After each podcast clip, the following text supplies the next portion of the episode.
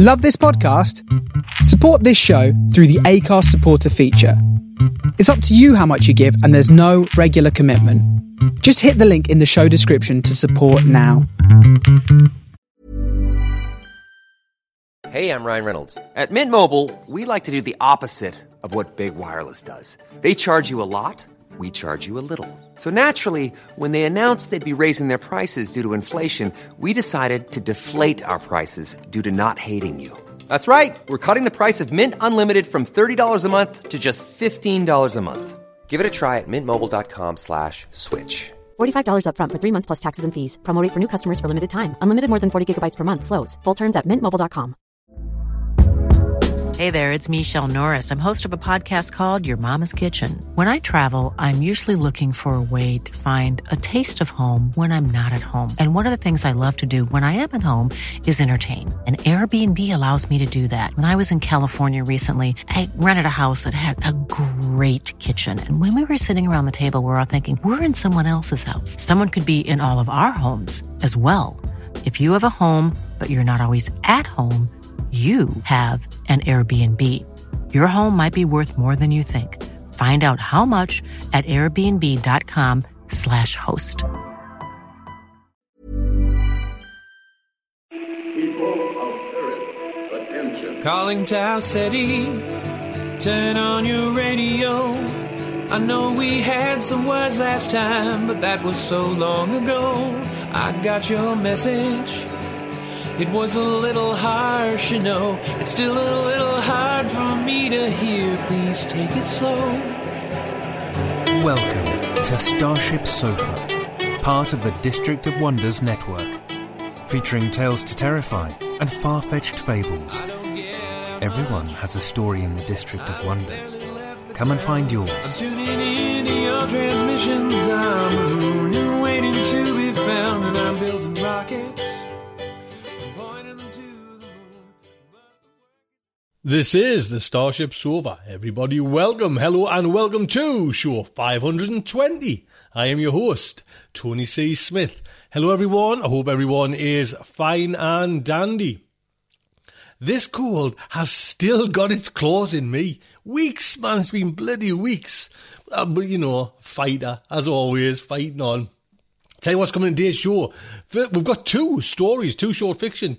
First one is What You Can Change by Michael Haynes. And our next bit of fiction is A Wrinkle Ironed Out by Alison Wilgus. That is all coming in today's show. I do hope you will stick around and enjoy it. Couple of things to mention. Big thank you if you've come over to Patreon and you're listening to the serial, you've signed up for that. We are now in week three of that serial by Silverberg and thank you for the emails, you know, and the messages just saying what it's like. So that, that means a lot to us. Thank you so much. Don't forget this show, if you want to listen to it, it is ad free over on Patreon as well. Just one dollar for that little privilege. And gonna I did an interview if you remember. Our aims was hundred and Amy in our interview over on that um, in um, in in Patreon, we talked about I asked Amy, you know, what what she was watching, what t- I think oh, I think somebody else asked her what TV she was watching. Now Amy mentioned this program on Netflix called The Dark, and I I remembered slightly, so I put this The Dark on Netflix, and it was German, and, and you know like three minutes in, I'm like subtitled German, I'm like this is more like a crime. Do you know what I mean? This can't be so. I goes back into Discord and asks Amy, you know, and yes, that's it. And Amy was saying the best science fiction last year by a mile. So went, oh, well, you know what I mean? I might have been wrong, hasty. Goes back in. Oh, man, if you haven't watched it, watch The Dark. I'm now on to show number, I think it's number three I'm on to, and it's got that vibe of the 80s in there as well, but there's, oh man, there's time travel, it's dark, it's scary, and I don't like scary, you know what I mean? I'm like, my little fingers are gripped tight, you know what I mean? White knuckles there, sometimes it just gets a little bit for me, but oh, watch The Dark. It's like, say, I, I, I followed Amy's example. Amy says, just watch it in German, but with English subtitles. You can get it where with, with Netflix, where you can, you can put your, you know, put the English dubbed over, and it doesn't, it just doesn't sound right. It's, you know what I mean? It's, they've tried the best, but it's a bit like me editing. You know what I mean? It's just, there's always going to be spots you can see. So I just watched it with the subtitles, and within minutes you've lost them, and you're just into the characters. And uh, yes, thoroughly re- recommend The Dark. And here's one more recommendation because it is constantly on. I've got one of those Google, you know, the Google Home now. Hey Google, can you, you do this? Do this little speaker? Well, I'm constantly playing the Guardians of the Galaxy playlist on Spotify. Oh, man, it's just fantastic. And it's on all the time. The whole family's playing this Guardians of the Galaxy Spotify playlist. Go and listen to that if you've got Spotify. Just fantastic. There you go. Let's get into some fiction then.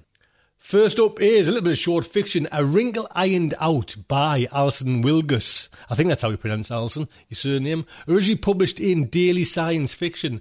Alison is a Brooklyn based writer for comics and prose, with graphic novels, both recent and upcoming, about human spaceflight, aviation, and time travel. Alas, not in the same time from Tor and First Second books. Her short fiction has previously appeared in or on Strange Horizons, Terraform, and, excuse me, Daily Science Fiction.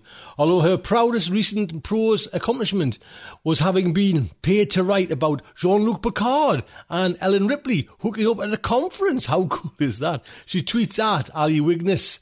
Wilgis, I think that's it. And you can find her in the comics, the stories at, and there's a, there's a link there to Alison's site as well. This story is narrated, would you believe, by our very own Amy H. Sturgis.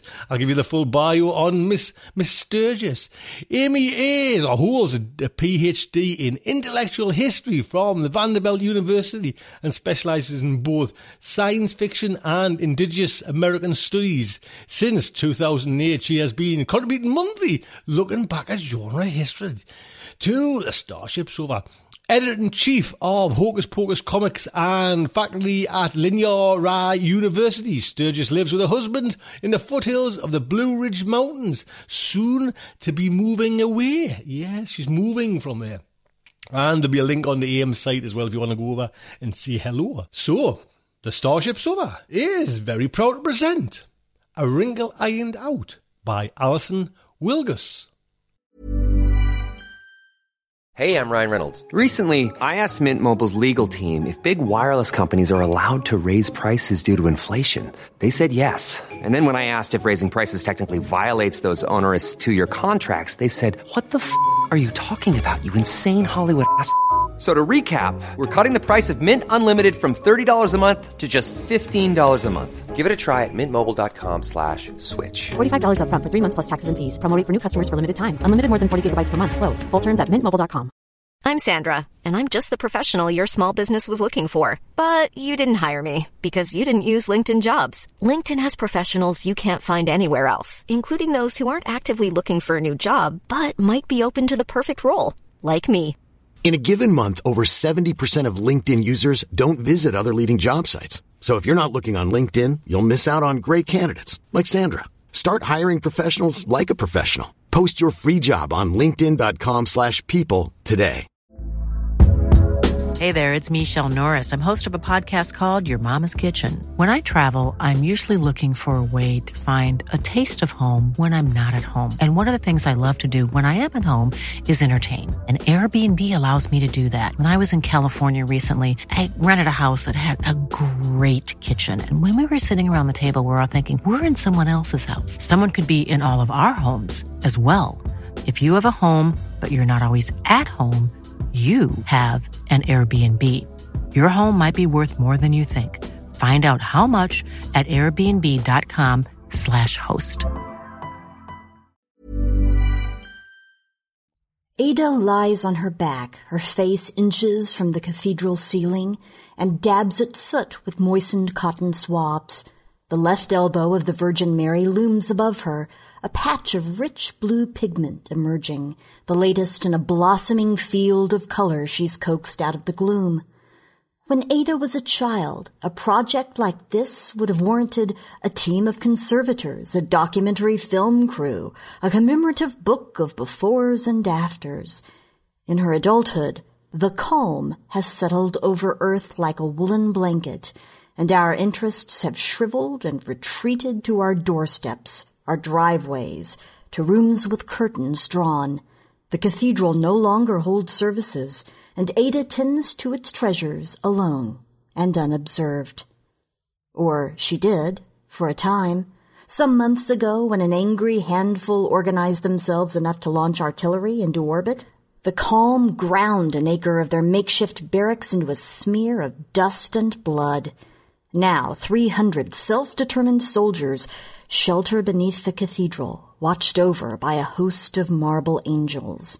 And by Ada on her platform, listening to their boots shuff on the stairs down to the catacombs. Ada, who sits in the deanery with a girlhood friend, she dressed in frayed coveralls, and he tucked neatly into an olive jacket. They know you're all down there, Ada says. Tom sips his wine, his eyes still on the paper map he's laid out on the table. Nice of them to tell you. The air feels different, thicker. Oh, well then. It's just the same as last time, she says. She visited the barracks, too, and sat inside those small boxes of corrugated metal.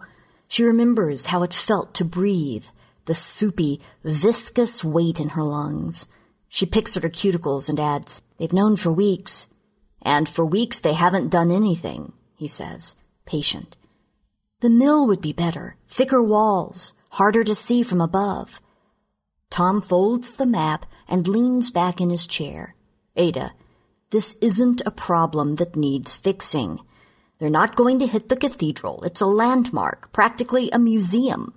Tom, they understand cause and effect. If they flatten this place, there'll be riots. People are sentimental about. He crosses himself sarcastically. Ada's fingers twist in her lap. It's math to them, she says. You've overloaded one side of the equation. Oh, Ada. He smiles in a way he must think is reassuring. So handsome, and younger even than her brown eyes that charm with crinkled corners, a face no one refuses. Even if the worst happens, we'd survive well enough. We'll stay in the catacombs. The building wouldn't collapse that far down, and there's a tunnel out the back. Ada's breath hitches at this, and she holds a hand up to her mouth as a tide of panic rises inside her. Tom reaches for her other hand and brings it to his lips. I'm going to be fine, he says. The Calm has been orbiting Earth for nearly 30 years. Ada is old enough to remember what things used to be like, how she felt when we were still a solitary spark of life, but she thinks of those days very little. The calm smooths any wrinkles of resistance, plodding and relentless, an indifferent weight which irons human lives into something easy and straightforward, convenient, into a version of Earth which an alien mind can manage and understand. Tom is a wrinkle. Ada pulls her hand out of his grip. They know, she says again. You can't stay here. He sighs. It's not my decision to make. Of course it is. Ada, as soon as you send up the next rocket, they'll, Ada. He stands, the map tucked under his arm. Even frowning his face is a warm welcome. I'm sorry to have to put you in this position, but it's my duty as an officer to follow orders, and my orders in this case are very clear. He isn't an officer. There is no army anymore. She tears away a hangnail, exposing unfinished skin that burns as it cringes from the air. You're making yourselves worth the trouble. He rests his palm on top of her head. You're tired, he says, and leaves her alone with the dread in her stomach. Earth is a depot conveniently located along a trading route, gravity well of manageable depth, comfortable distance from a non-threatening sun, moon regolith to melt into glass and aluminum, plenty of water, occasionally useful infrastructure. The calm pays as little attention as it can to what we do. Unrest of any scale will spark a dim awareness, focusing a fraction with every bombing, each demonstration. The calm thickens the air with the weight of their attention, a creeping, syrupy slide until the moment, outside of our understanding, when a line is crossed. When even from geosynchronous distance, the granularity of their view reveals a bump of sufficient size, and that bump triggers the calm's only reply to inconvenience. They flatten with shock waves pulsed from orbit, great pistons of air which crush entire buildings and everything inside them, which erase whole city blocks along with all their harbored problems. Tom and his garrison are a bump. Ada cleans greasy dust from the Virgin's wrist. The air is like water in her lungs. The catacombs are older than the structures above them, layered with centuries of Roman dead and the works left to honor them. Underground frescoes, spotted and cracked for many lifetimes of dampness and neglect, haunt Ada's conscience. They're dissolving even faster now in a haze of hot, wet breath and cigarette smoke, and her fingers twitch when she thinks of them. The tunnels are crammed with soldiers and their business. There isn't room enough for her to work. There isn't room enough to live either, not properly. And sometimes Tom's brothers and sisters in arms are coughed up into the nave, restless and starved for new scenery. They open the main doors and sit on folding chairs in a pool of sunlight as dust from the square blows in around their feet. And they talk. Ada is on her back beneath the ceiling and cannot see these people, but she can listen, however little they seem to care about that. She knows so much about these breathing, sweating, laughing strangers, most of them half her age, all of them alive and desperate to matter. It'll never reach orbit. Yeah, well, you'll see. They'll pound the whole facility soon as we launch. Boom! A sharp crack of someone slapping their thigh. We'll be gone by then. It's all remote. I'm telling you, this shit isn't fucking around. Ada dips the end of a cotton swab into distilled water, moves it through syrupy air toward the ceiling, brushes away a few particles of grime. Her heart leaps against her breastbone, throws itself toward the ailing treasure of plaster and pigment which has consumed her life. The gas mask is the hardest thing to find. She manages to scavenge one from the old bomb shelter under the deanery and wrestles with stiff leather straps until it sits as it should. The lenses hold the room at glassy distance. Everything else waits on the dusty shelves of the supply closet. Bottles of bleach and drain cleaner, a stack of empty paint buckets, a portable fan. She drinks the air in choking gulps.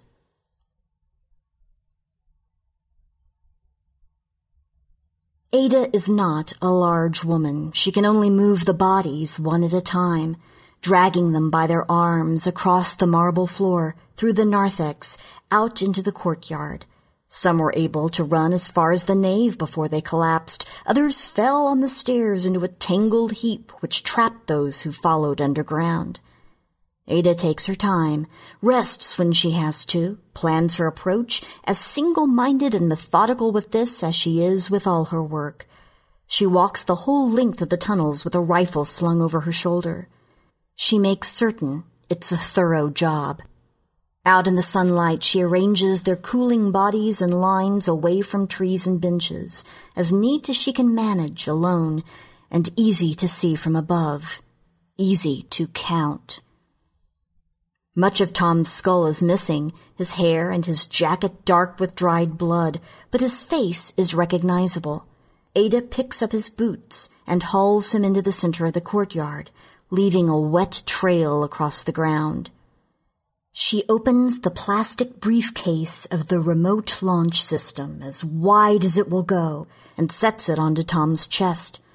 The screen describes a sleeping rocket. Its keyboard is smashed in with the butt of a rifle.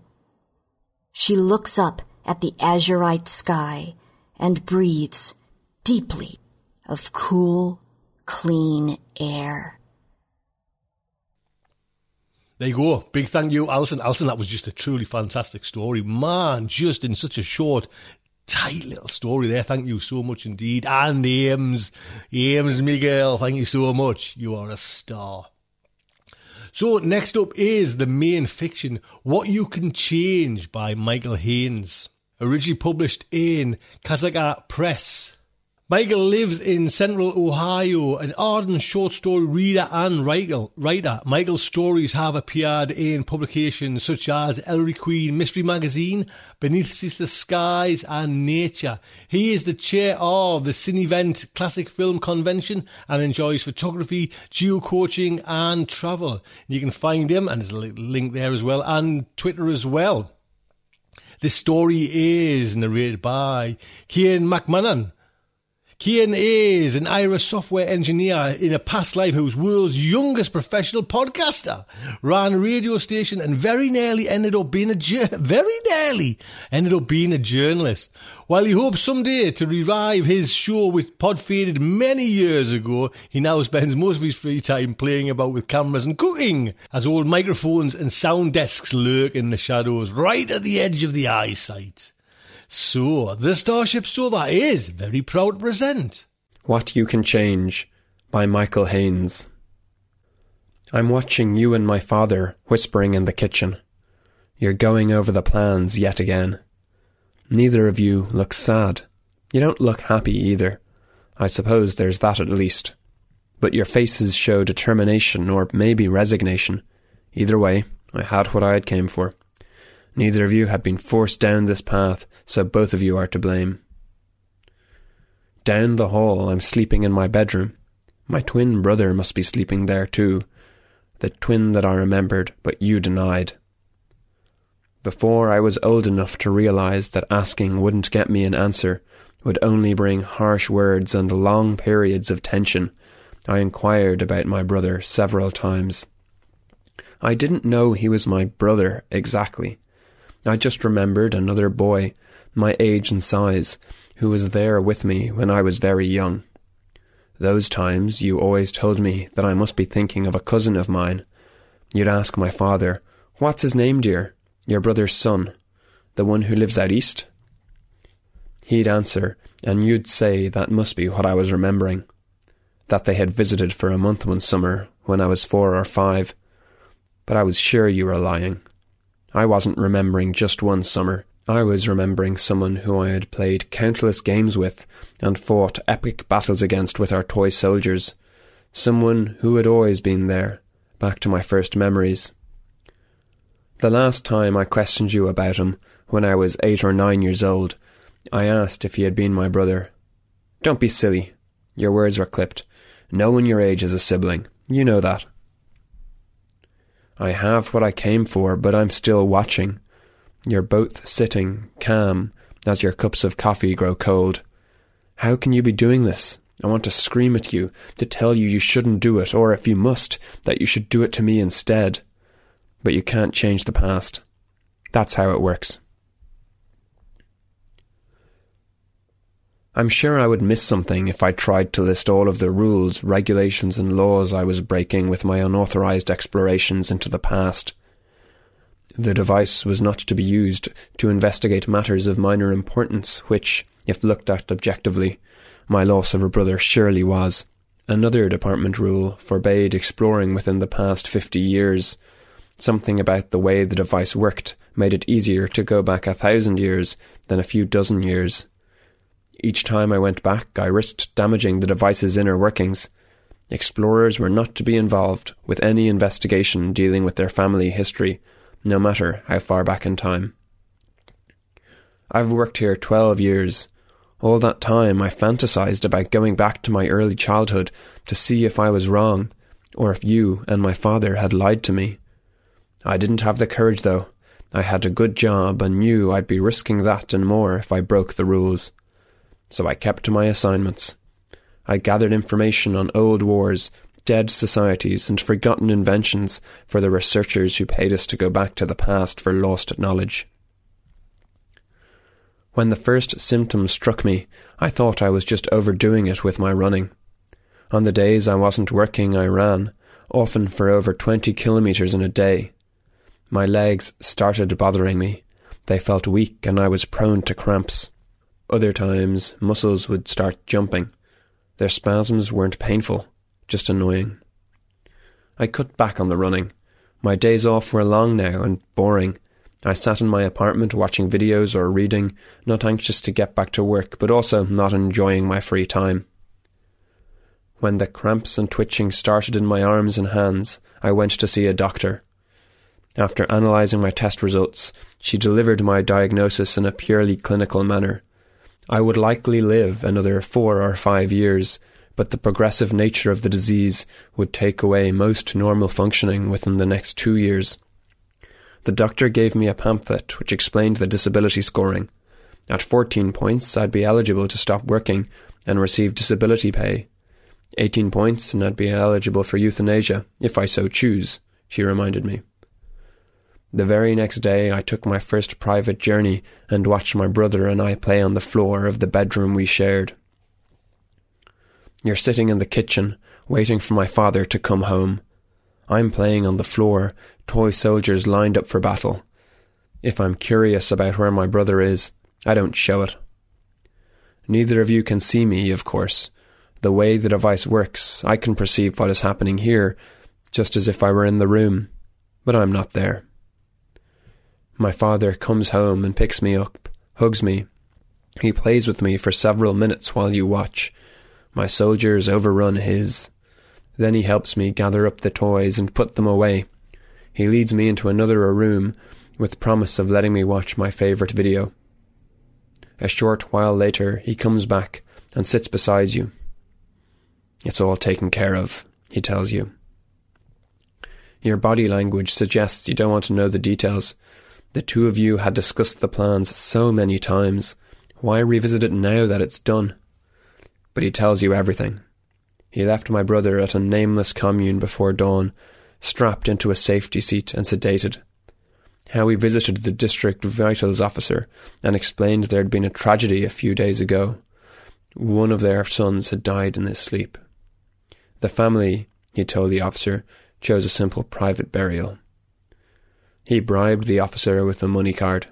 It might not have even been necessary, my father said. The officer probably would have understood. But he didn't want to take any chances.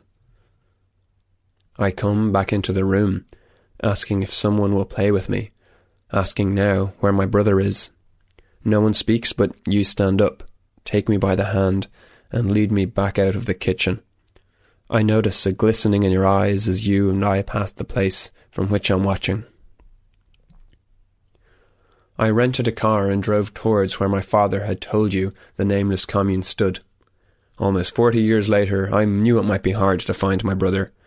The communes were where people who had opted out or been forced out of society lived.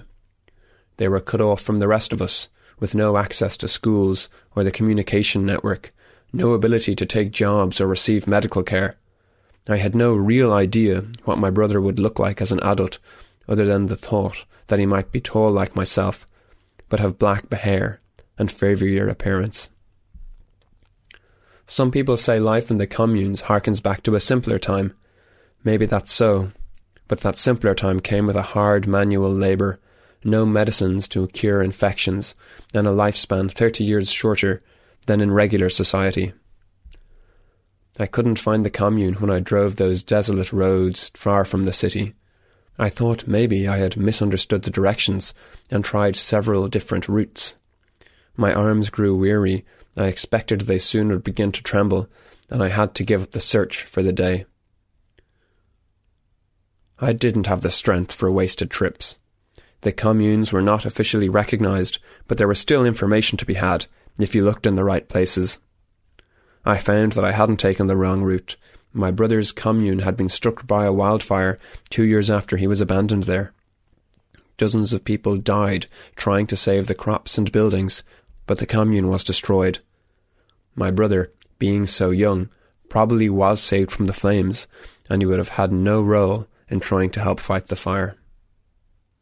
But the commune was not rebuilt, and his residents were dispersed to others across the country. The residents were nameless, so there was no record of who was dispersed where. My brother could be anywhere, and I had no hope of finding him. Denied the opportunity to reconnect with my brother in the present, I could only revisit the past. I felt that I had to understand how I came to have a brother and why you sent him away. I explored our early years. I was present at our birth. Not even you were aware that you carried two children. If it had been detected, one of us would have been eliminated early in your pregnancy. There was a small degree of mercy in the laws that restricted each family to one child, and after my brother and I survived the prenatal scans, no one forced you to give one of us up. Not directly, at least. We weren't identical twins. His hair came in jet black, mine was a dirty blonde. His shoulders were broader, and where I favoured our father's appearance, he favoured yours. These were differences I could see, watching us in teeny fragments of the several years we both lived in our home. There were also differences that no one could see, but they were reported in our genetic analysis report, produced after our third birthday. This report was a precursor to placement in the education system. I had traits suggesting capacity for strong intellectual skills, determination, and an athletic nature. My brother's report was less promising. He was likely to mature with a great degree of empathy, but otherwise I outranked him across the board.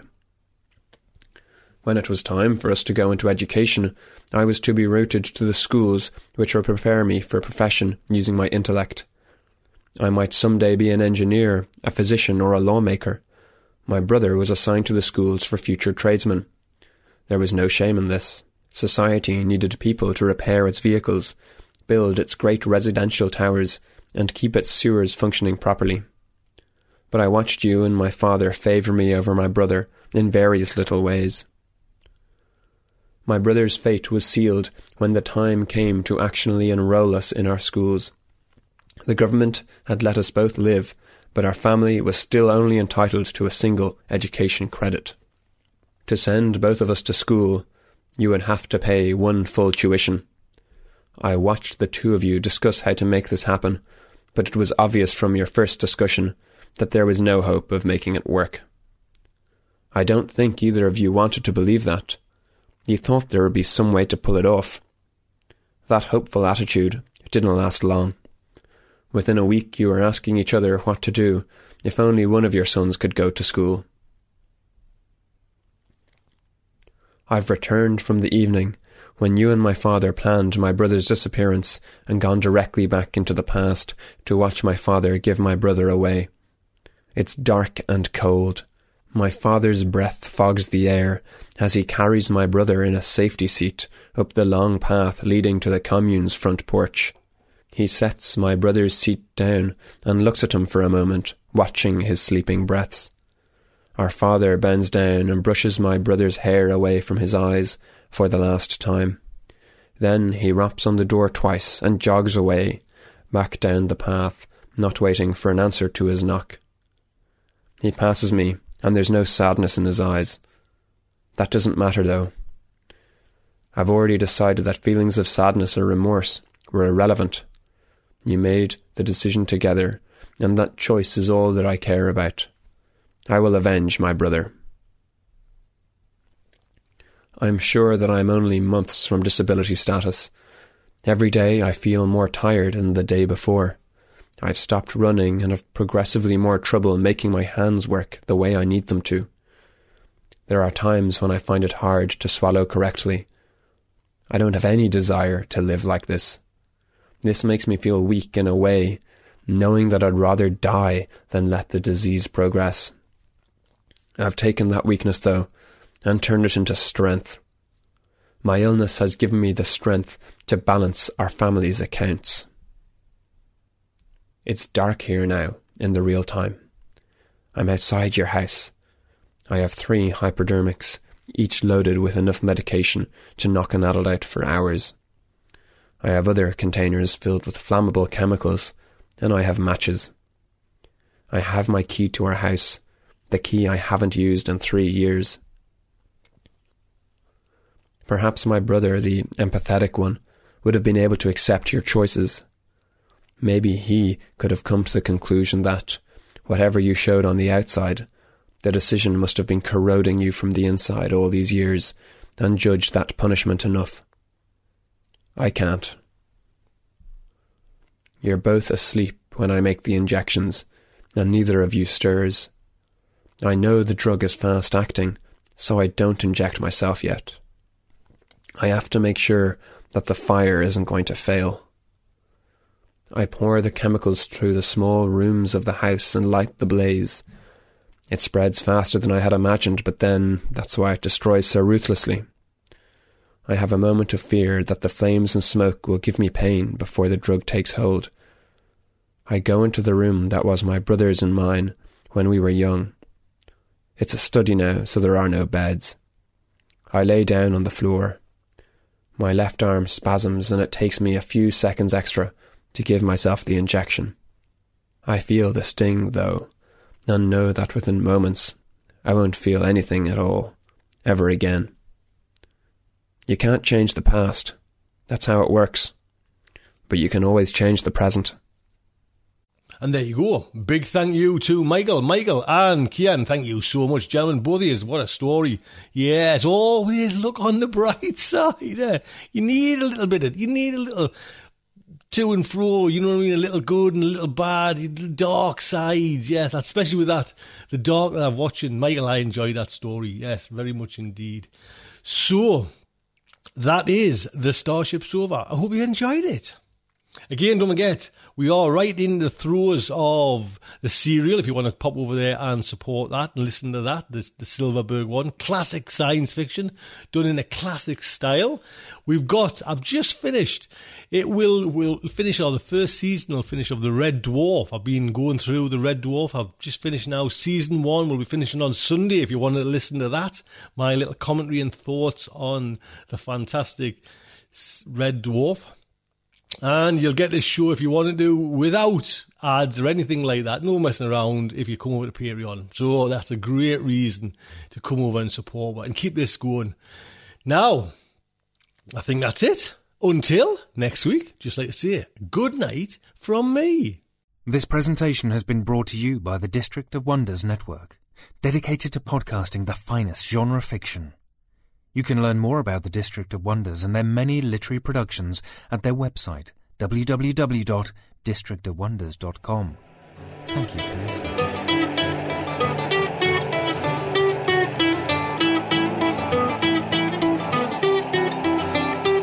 Get out much. I've barely left the ground. I'm tuning into your transmissions. I'm mooning, waiting to be found, and I'm building rockets, and pointing them to the moon. But the work is going slowly. It won't get to you anytime soon. Can you reach me? Is my signal getting through? Turn on your radio. I wanna talk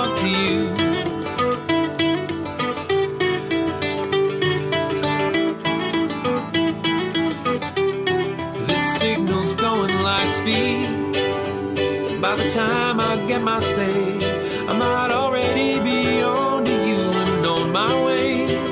But you're so far from here, and at best I'm moving slow. So I'm waiting on your call at home with nowhere to go. Can you reach me?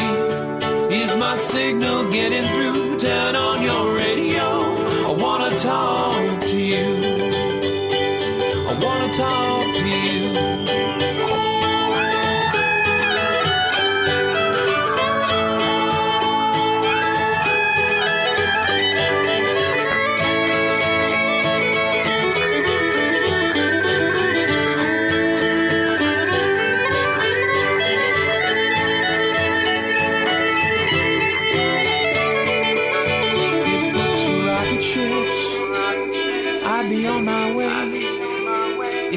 I myself on a radio wave, I might get to you someday.